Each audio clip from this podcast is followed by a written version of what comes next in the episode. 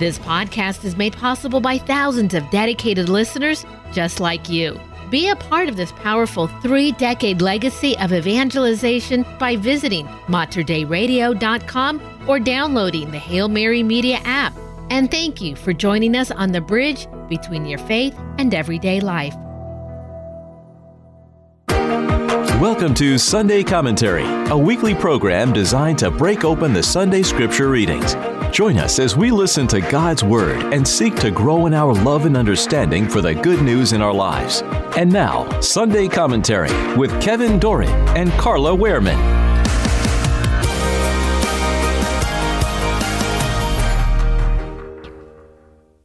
The liturgical scripture readings for the 22nd Sunday in Ordinary Time. A reading from the book of the prophet Jeremiah.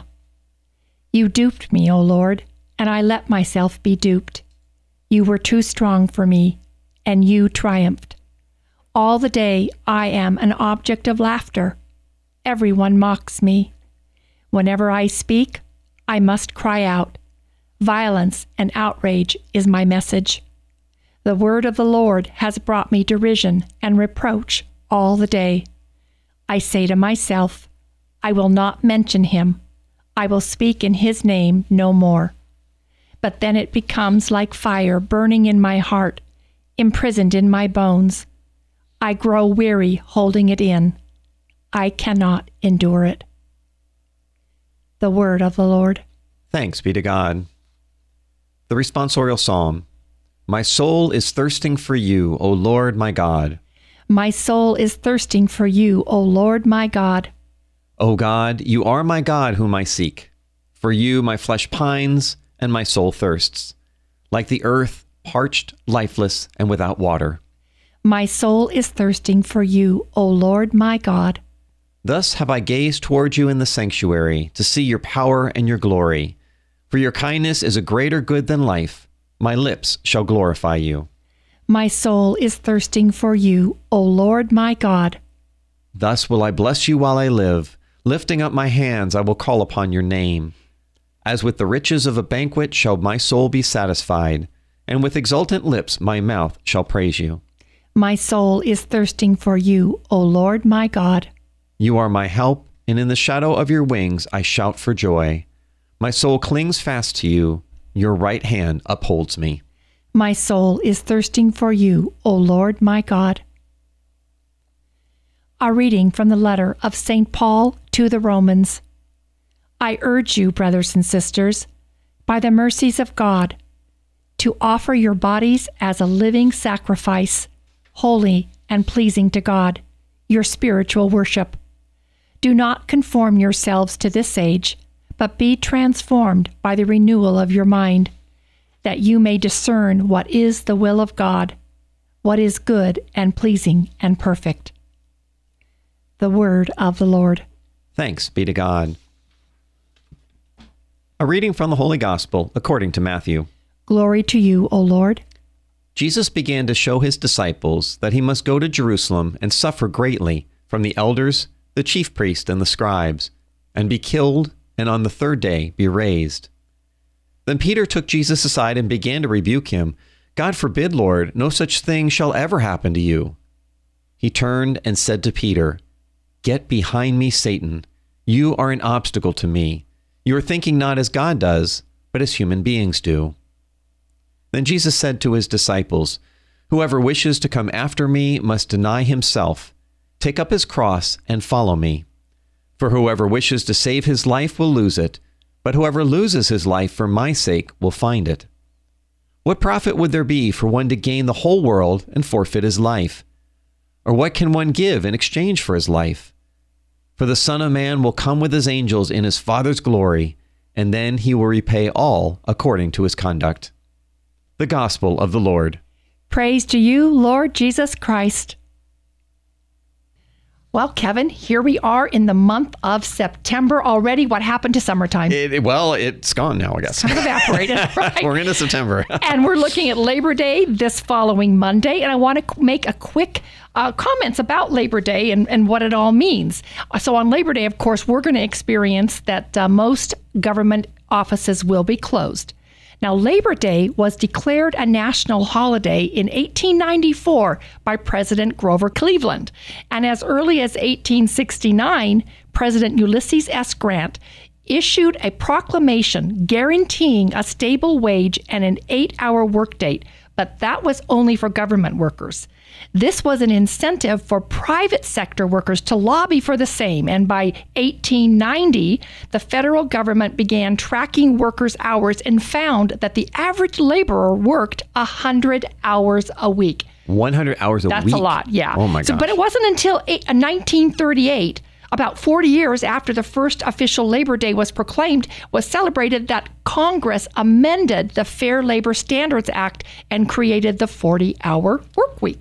Wow, that's an amazing history. It is. Yes. Oh wow. Well, and please, and and I certainly sometimes think of Labor Day as a chance to get some things done around the house. So I don't listen to my advice. Let's do take some time to rest because we labor very hard. We do. Yes, we do.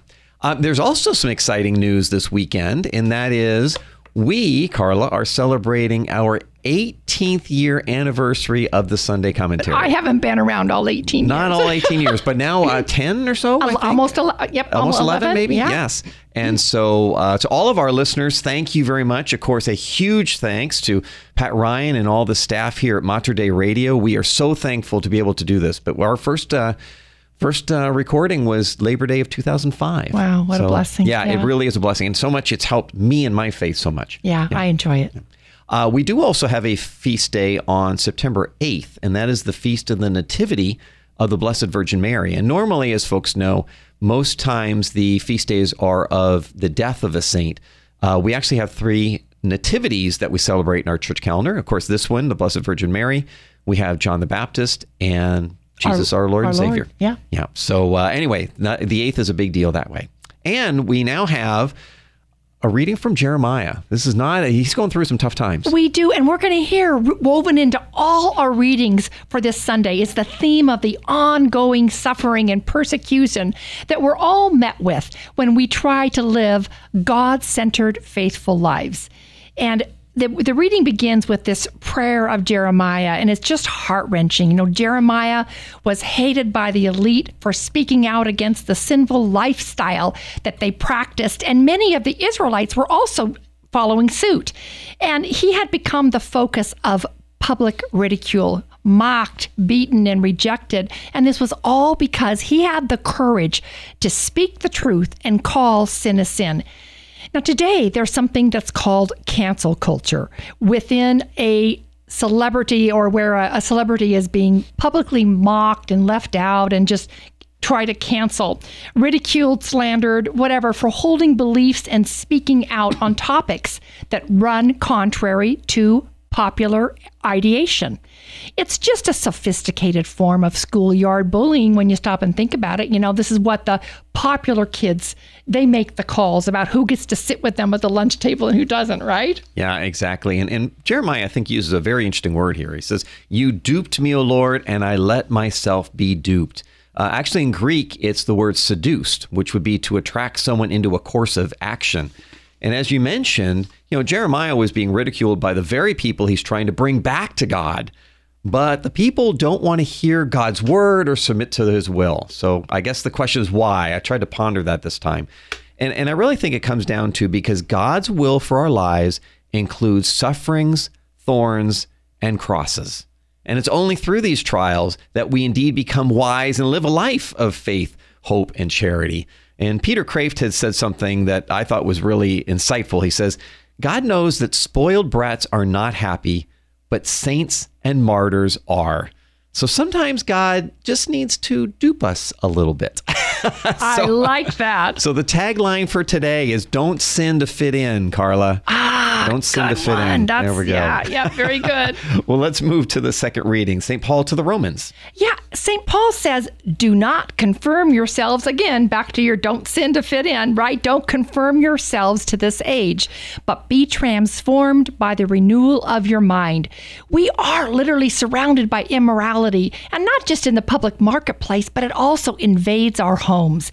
You know, and it ranges from dehumanizingly immodest clothing to vulgar and violent music, lyrics, television programs that normalize mortal sin.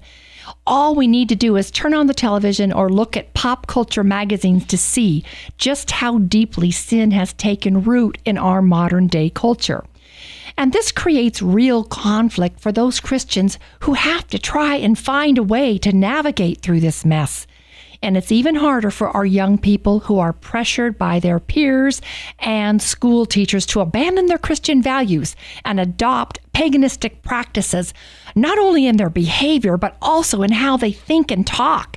And for this reason, it is crucial to instill in our children a solid foundation in Christianity at an early age.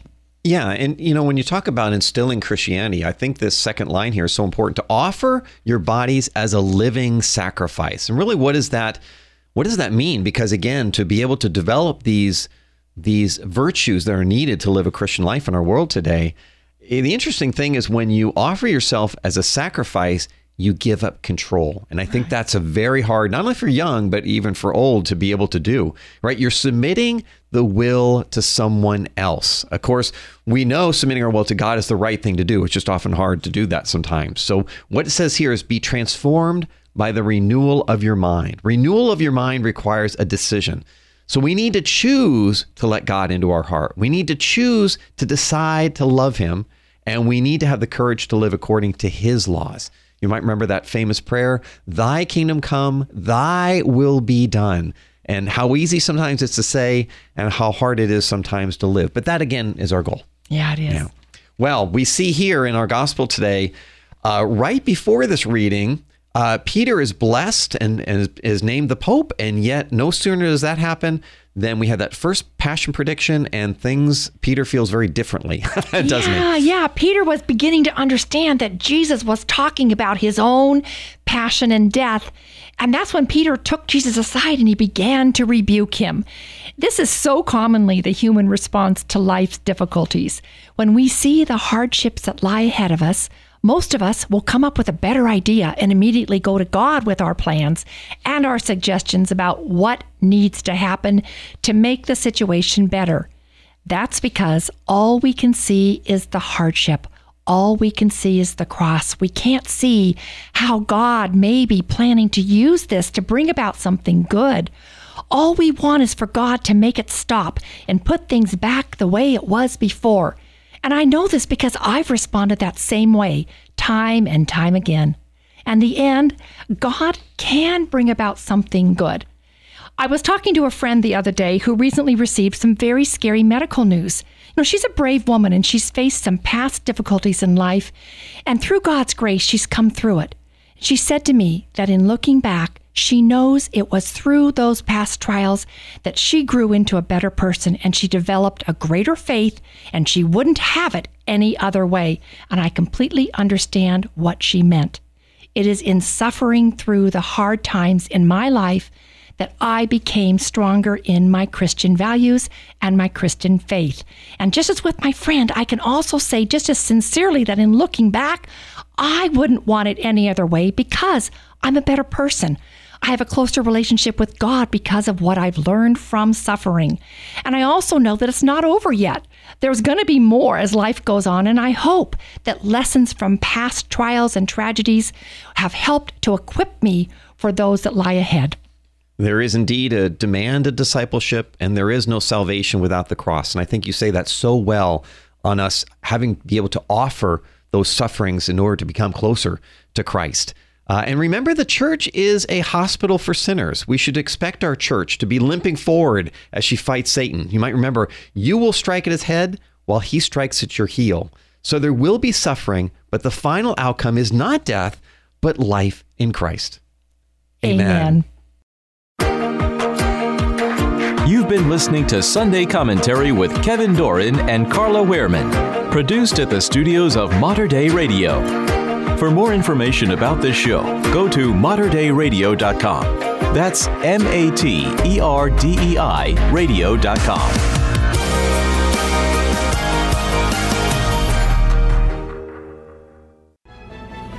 If you enjoyed this podcast, please consider sharing it with a friend. You can support this vital mission of evangelization through materdeiradio.com or the Hail Mary Media app. And thank you for helping us lead souls to Jesus through the Blessed Virgin Mary.